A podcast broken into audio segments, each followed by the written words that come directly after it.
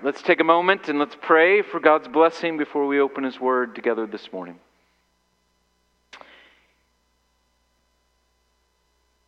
Our Father, we are thankful as we sit and we stand here this morning that You have not left us to ourselves. Such a fallen, dark world, we are in need of a word from outside of it. We are thankful that we have Your voice on high. Would You speak to us by the power of Your Word and only the way in which Your Word can speak to darkened hearts, to struggling souls, to wayward children, to grieving people. We pray that You would speak to us with Your strong voice this morning. We pray this in the strong name of Christ. Amen. Hebrews chapter seven, verses one through nineteen this morning. This is the holy, inerrant, sufficient Word of God. For this Melchizedek, king of Salem, priest of the Most High God, met Abraham returning from the slaughter of the kings and blessed him. And to him Abraham apportioned a tenth part of everything. He is first, by translation of his name, king of righteousness. And then he is also king of Salem, that is, king of peace. He is without father or mother or genealogy, having neither beginning of days nor end of life, but resembling the Son of God, he continues a priest forever. See how great this man was, to whom Abraham the patriarch gave a tenth of the spoils. And those descendants of Levi who received the priestly office have a commandment in the law to take tithes from the people, that is, from their brothers, though these also are descended from Abraham. But this man, who does not have his descent from them, received tithes from Abraham and blessed him who had the promises. It is beyond dispute that the inferior is blessed by the superior. In the one case, tithes are received by mortal men, but in the other case, by one of whom it is testified that he lives. One might even say that Levi himself, who receives tithes, paid tithes in the loins of his ancestor when Melchizedek met him. Now, if perfection had been attained through attainable through the Levitical priesthood, for under it the people received the law, what further need would there have been for another priest to arise after the order of Melchizedek, rather than one named after the order of Aaron? For when there is a change in the priesthood, there is necessarily a change in the law as well. For the one of whom these things are spoken belonged to another tribe, from which no one has ever served at the altar. For it is evident that our Lord was descended from Judah, and in connection with that tribe, Moses said nothing about priests. This becomes even more evident when another priest arises in the likeness of Melchizedek, who has become a priest not on the basis of a legal requirement concerning bodily descent, but by the power of an indestructible life. For it is witnessed of him, you are a priest forever after the order of Melchizedek. For on the one hand, a former commandment is set aside because of its weakness and uselessness. For the law made nothing perfect. But on the other hand, a better hope is introduced, through which we draw near to God. Though the grass withers and the flower fades, the Word of God is forever. Thanks be to God. Amen.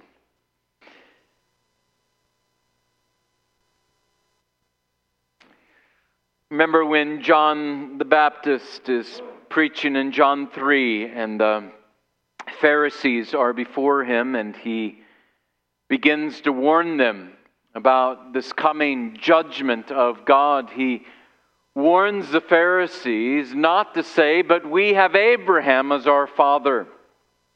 It's a warning to them, because they thought Abraham is a friend of God. Abraham was the chosen man of God, Abraham, was their father, and so therefore, by their relation to Abraham, they were saved. In essence, John is saying to them, do not trust yourself, entrust yourself to Abraham. It's a question this morning for you and I. What have we entrusted ourselves to, or whom have we entrusted ourselves to? I want us to remember again, as we're thinking about this passage, to make ourselves once again align with the context. What is it that the writer of Hebrews is addressing? Remember, he is warning these Hebrew Christians not to turn away from Christ and turn back to the law of Moses, to turn back to Judaism, to turn back to Father Abraham. That's our context. Should they continue with Christ? Or should they return to Judaism and Moses and Abraham? And so the writer launches into this discussion of what is a very curious figure here in Hebrews chapter seven.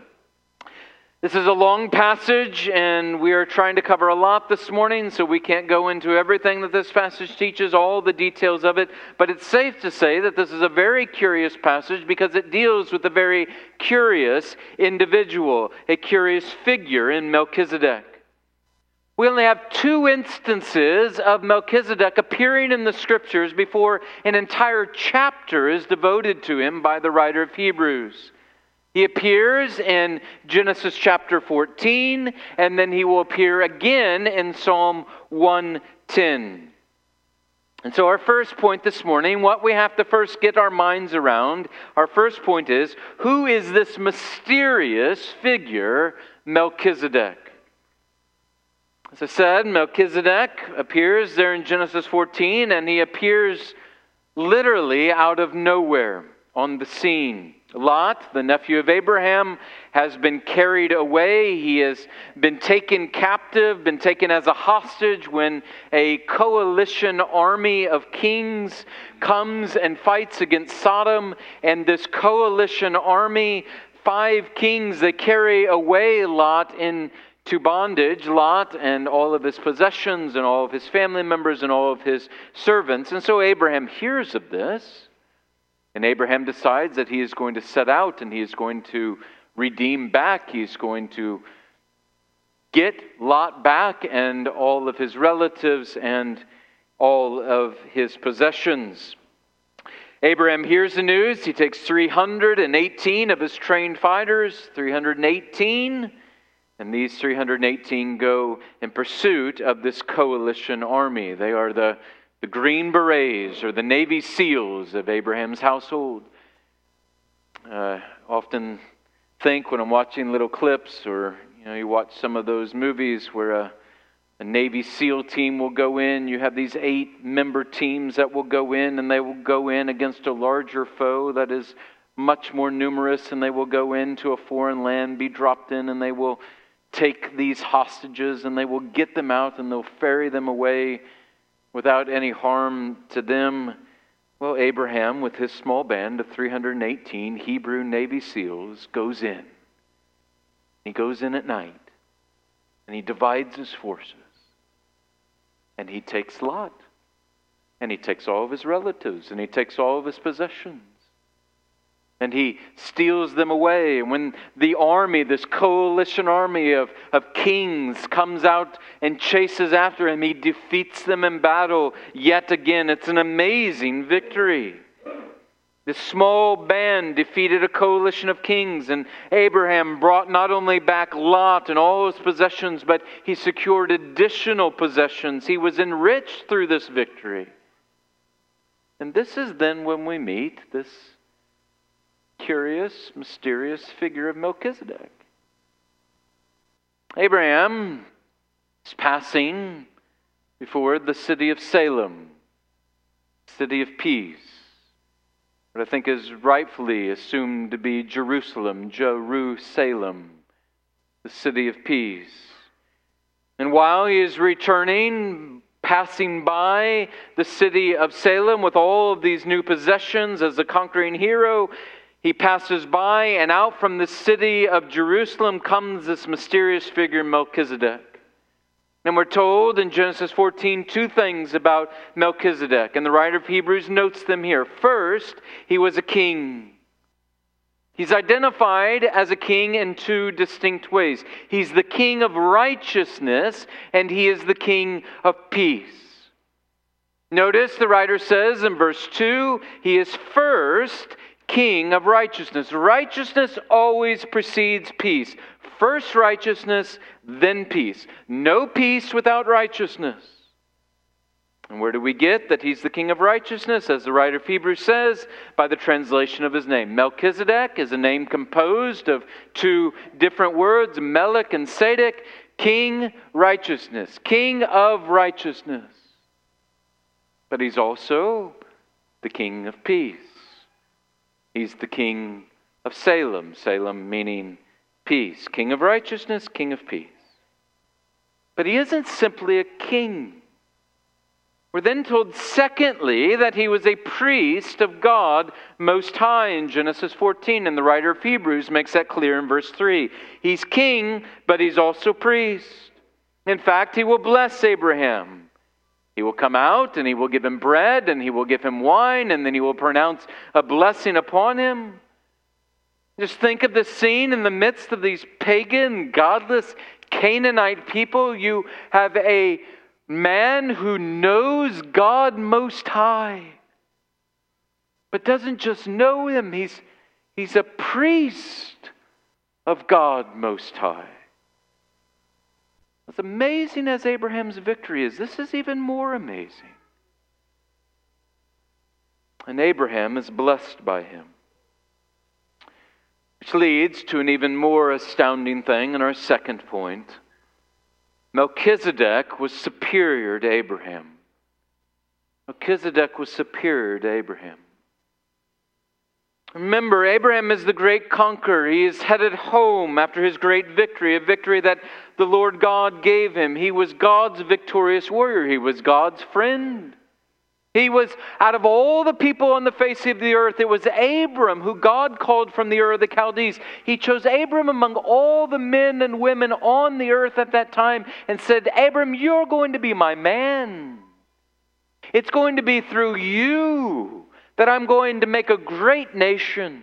And it's going to be through you that I'm going to bless all the nations of the earth. I'm making a covenant with you. You are going to be the line through which I bless everybody.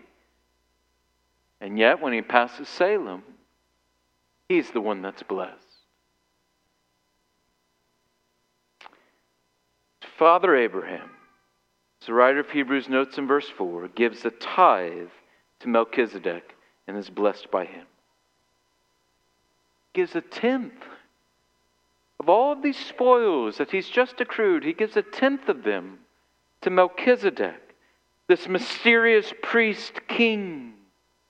Which leads the writer of Hebrews to conclude in verse four, see how great this man was to whom Abraham the patriarch gave a tenth of the spoils.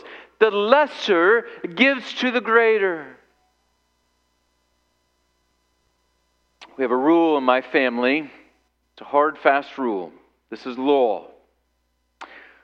When we go to a fast food restaurant, and I treat my kids to fast food, they sit in the back seat and they're eating. I will hear from the back seat without any solicitation, without any request, here, Dad.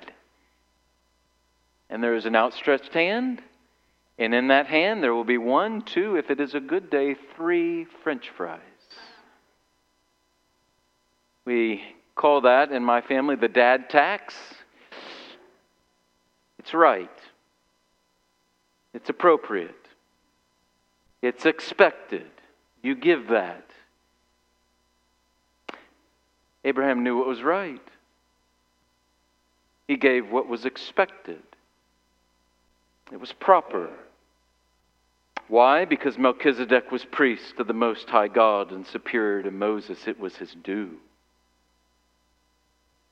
But the point the writer of Hebrews is trying to make is not only to show us that Melchizedek is greater than Moses, but to get to our third point, that Melchizedek is greater than Levi. If we go back to verse three, you see that Melchizedek seems to have no beginning. We, we know nothing of his parents or how he became a priest. Priests come from the tribe of Levi, but there is no Levi yet. Levi was the son of Jacob, and Jacob was the son of Isaac, and Isaac was the son of Abraham. There is no Levi. He doesn't exist. And yet Melchizedek is a priest. It's curious. A priest king. He appears out of nowhere, and the writer of Hebrews brings home the same point. Melchizedek's greatness is shown by the fact that he says, quote, he is without father, he's without mother, he's without genealogy. Where did he come from?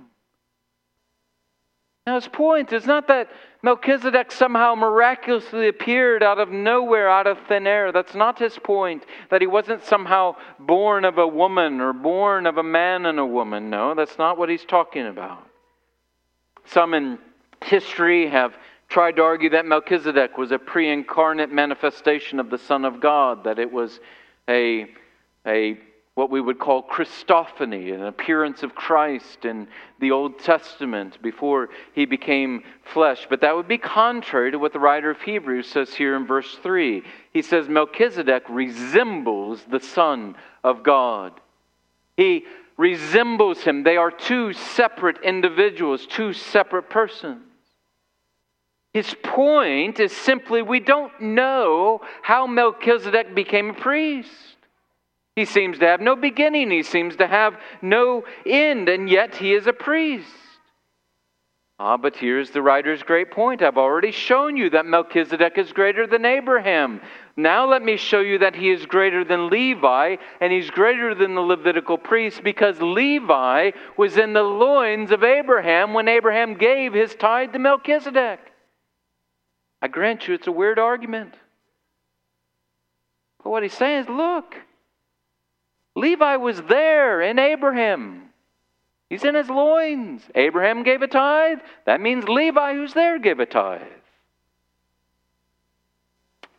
Melchizedek is greater than Levi. You want to go back to Moses and the law? You want to turn back to the Levitical priests? Melchizedek was greater. But the writer's point is not to exalt Melchizedek. It's not why he's leading us through all of this. He's leading these Hebrew Christians through this, and he's leading us through this this morning, not to exalt Melchizedek, to take, but to take us back all the way to the beginning of the argument, so that you and I might see the greatness of Christ. You might know the greatness of Christ. Our fourth point, Jesus is a superior high priest. The writer of Hebrews unravels some of the mystery here, the mystery of God's plan. He, he mentions Melchizedek to explain the priesthood of Christ. Verse eleven, now if perfection had been attained through the Levitical priesthood, what further need would there have been for another priest to arise after the order of Melchizedek, rather than one named after the order of Aaron? Here's the issue. Jesus is not from Levi. He's not from the tribe of Levi. He's from the tribe of Judah. This is what he's wrestling with, the writer of Hebrews. This is a question he's trying to answer in verses thirteen and fourteen. Well, says the author of Hebrews, it was prophesied, you'll remember, that the Christ, the Messiah to come, would be a priest forever after the order of Melchizedek. Now, where's he grabbing that from? As I said, there are only two passages in all the Scripture that speak about Melchizedek before Hebrews chapter seven. Well, a little earlier in Hebrews, but before we get to the book of Hebrews. And that is Genesis fourteen where he appears, and then there is silence on the person of Melchizedek for a thousand years. You don't hear his word, his name breathed for a thousand years. And then, by the power of the Holy Spirit, David prophesies in Psalm one ten, that great messianic psalm that speaks about the Messiah to come. He says, this Messiah that is to come, the son of David, shall reign forever. He shall be king, and he shall be a priest forever after the order of Melchizedek. He shall be a priest king. Melchizedek was a type of Christ, who is the superior high priest. Back in Genesis, wrap your mind around this. Back in Genesis, God ordained this mysterious priest-king to appear as a type, a shadow of the full revelation that would be found in Christ who was to come. Even as Abram was the shadow of a man of faith pointing forward to the great man of faith that would come in the person of Christ, so Melchizedek is this priest-king with no beginning and with no end, who is a shadow and type of the greater priest-king who would come, who has no beginning, who has no end. Christ. He's the superior high priest, one who has no need to offer sacrifices for his own sins, whoever lives to intercede for us. This has always been God's plan. Always. And God plans all things. Everything that happens in this world happens according to his plan. Finally, the author of Hebrews makes it clear that Christ is superior to Judaism. He's superior to all of it. The new covenant is superior to the old. Christ is greater than Judaism. It is, as the writer says in verse nineteen, a, quote, better hope. They're tempted, they're turn, tempted to return back to Levi, to return back to Moses, to return back to Abraham, to return back to Judaism. And he's saying, do you not understand that Christ is greater? Melchizedek, we find that salvation in Christ was already laid before the law was ever given. The law, like Melchizedek, was meant to point them to Christ. The foundation was there. As Rick Phillips helpfully said, he said, indeed, the law of Moses with its priesthood stands upon the greater foundation of the gospel of Christ, represented by Melchizedek, who blessed Abraham. To renounce Christ, therefore, is to renounce all that the old covenant stood upon, the source from which even Abraham received his blessing. The gospel of Christ is the foundation for the old covenant. Christ is not option B. It was not as if the old covenant failed. It somehow didn't secure our way to God. And because that didn't work, God came up with an option B, and that was Christ and the gospel. No, Christ was always option A. He does not form something novel. It is not something different. Rather, he is the fulfillment of what was promised and planned from the beginning. This has always been God's plan. Everything that occurs in this world happens according to his plan. All of it. Listen, the law of Moses was never the problem. You say, well, why? Why? Why? Couldn't that do it? Well, the, the law was good. The law has always been good. It points in the right direction. It demands the right things. The problem is you and I. We cannot and we will not abide by the law.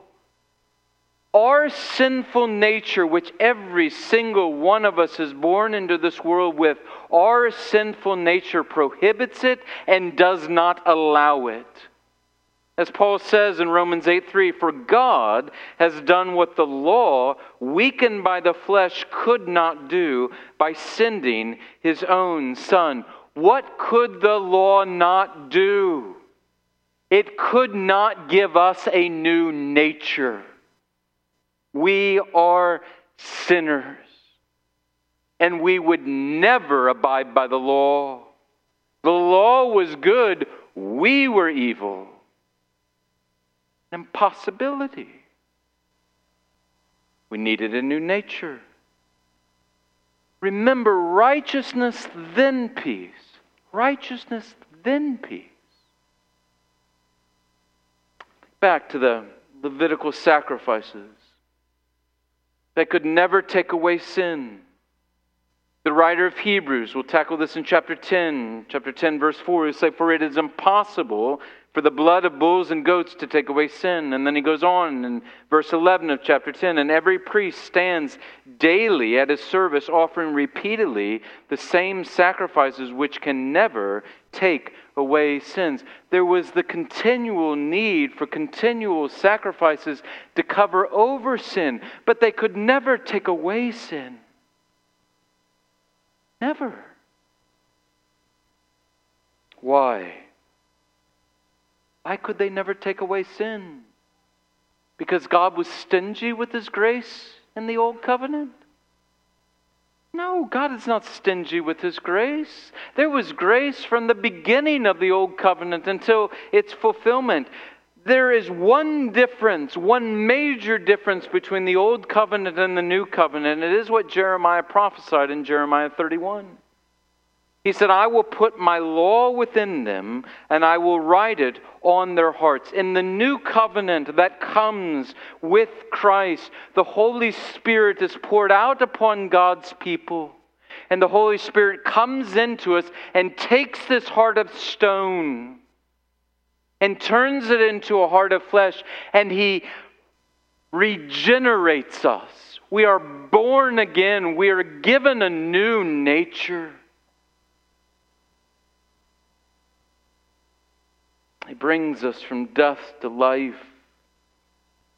As the writer says in verse twelve, there is a change. Not that the law was abolished, but that the law was fulfilled in Christ. Now, in place of all of these rituals and all of these external rites, we have a new internal reality. We are united with Christ.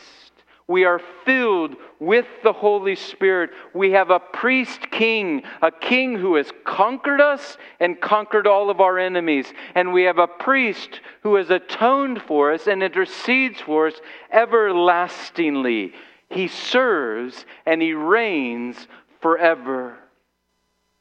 And so we can, as the writer says in verse nineteen, draw near to God through Him. You can draw near to God. It wasn't always like this. This wasn't always the case. There was not this freedom before. F F Bruce, the great New Testament scholar from the twentieth century, said this, speaking about access to God. He said, "The whole apparatus of worship associated with sacrifice and ritual and priesthood was calculated rather to keep men at a distance from God than to bring them near. We have a superior priest, king, who allows us to draw near to God."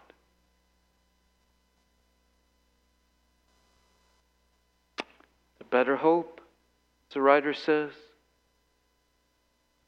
You see, in Christ, there's righteousness and peace. Paul will say He is our righteousness. He will say He is our peace. He is the King of righteousness. He is the King of peace. Or as the psalmist will say there in Psalm eighty-five, in Christ, in the Messiah, righteousness and, key, and peace kiss. They come together. So you can draw near to God. There's an interesting picture in Exodus when Moses is out shepherding the flock, and you know, where he goes up on the mount, and when he goes up on the mount, and he's passing by, and there is this, this bush, burning bush. And that bush burns, and yet as it burns, it doesn't consume the bush. And when God speaks from that bush, His voice comes out, and He speaks to Moses, and He tells Moses, I'm sending you down to Egypt to be my redeemer. And Moses is saying, but who shall I say sent me? And you remember what God says. He says the divine name there. He says, you shall say, I am who I am. I am. The name, the voice that comes from the bush. The bush itself is picturing what He said, I am. The fire was present, but the fire was independent of the bush for its existence. There is none like me. I am. I exist not due to any other. I am dependent upon no other. I was never caused. Just like the bush could be on fire, and though it needed nothing to be on fire, it consumed nothing. It just was. So He is. I am. And yet He is the I am that reveals Himself to His people, for His people. Is it any wonder that when we come to the eternal high priest, to the most high God, that He is not dependent upon genealogy, He is not dependent upon mother or father or being part of a line or ordination from human hands. He has no beginning, He has no end, He simply is. He is high priest of the most high God. And He reveals Himself to us, for us. Why? So we might draw near.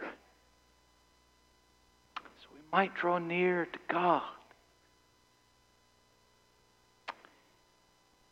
God desires us to draw near Him. Very practically, let me just ask you, have you drawn near to God?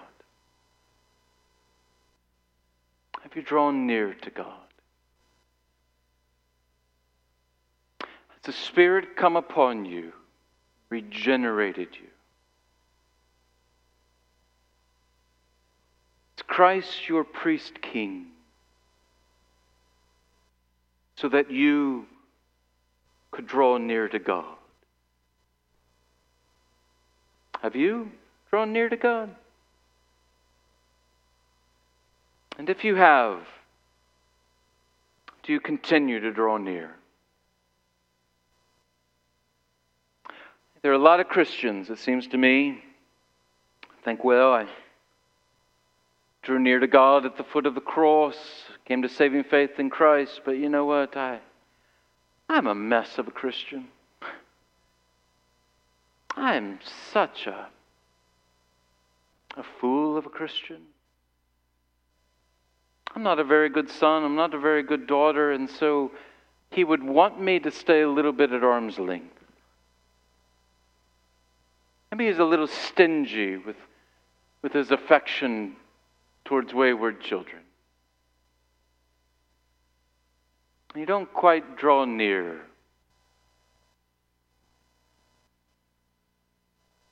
Do you think that is this God? He sends His only begotten Son to live and to die as we celebrate this week, to be resurrected so that you and I might draw near. And not just draw near once, but draw near over and over and over for all of eternity. He came so you could draw near. Do you draw near in prayer? Too embarrassed to pray.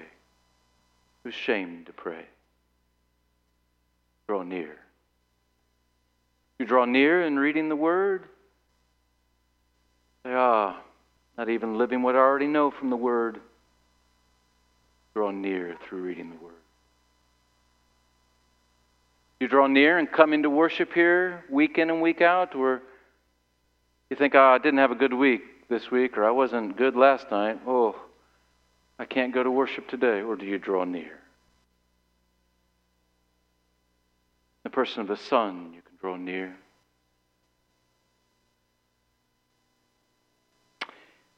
They think, oh, this is a little silly. Why are we talking about Judaism and talking about the law and Levitical priests and sacrifices? And I don't have any temptation to go back to Judaism or to go to Judaism. I'm not a Jew. Probably most of us in this room. And yet, the temptation is very real for you and I. It just looks a little different. Rick Phillips said it this way. He said, many Christians seem more comfortable with an Old Testament spirituality than with a New Covenant life. We would rather gaze upon God's work in some other person, like the Israelites staring at Moses. We're fascinated with our favorite preachers or musicians, glorying in them as spiritual celebrities, but we do not worship God and find our whole portion in Him, to whom Christ brings us by His present ministry of the Spirit. Yet this is the goal of the better hope, the end for which Christ died and rose again, that we would draw near to God through Him. Are you drawing near to God through Him? This is the great blessing He has blessed us with. If you're drawing near, and are you drawing near time and time again to God through Him? Let's pray.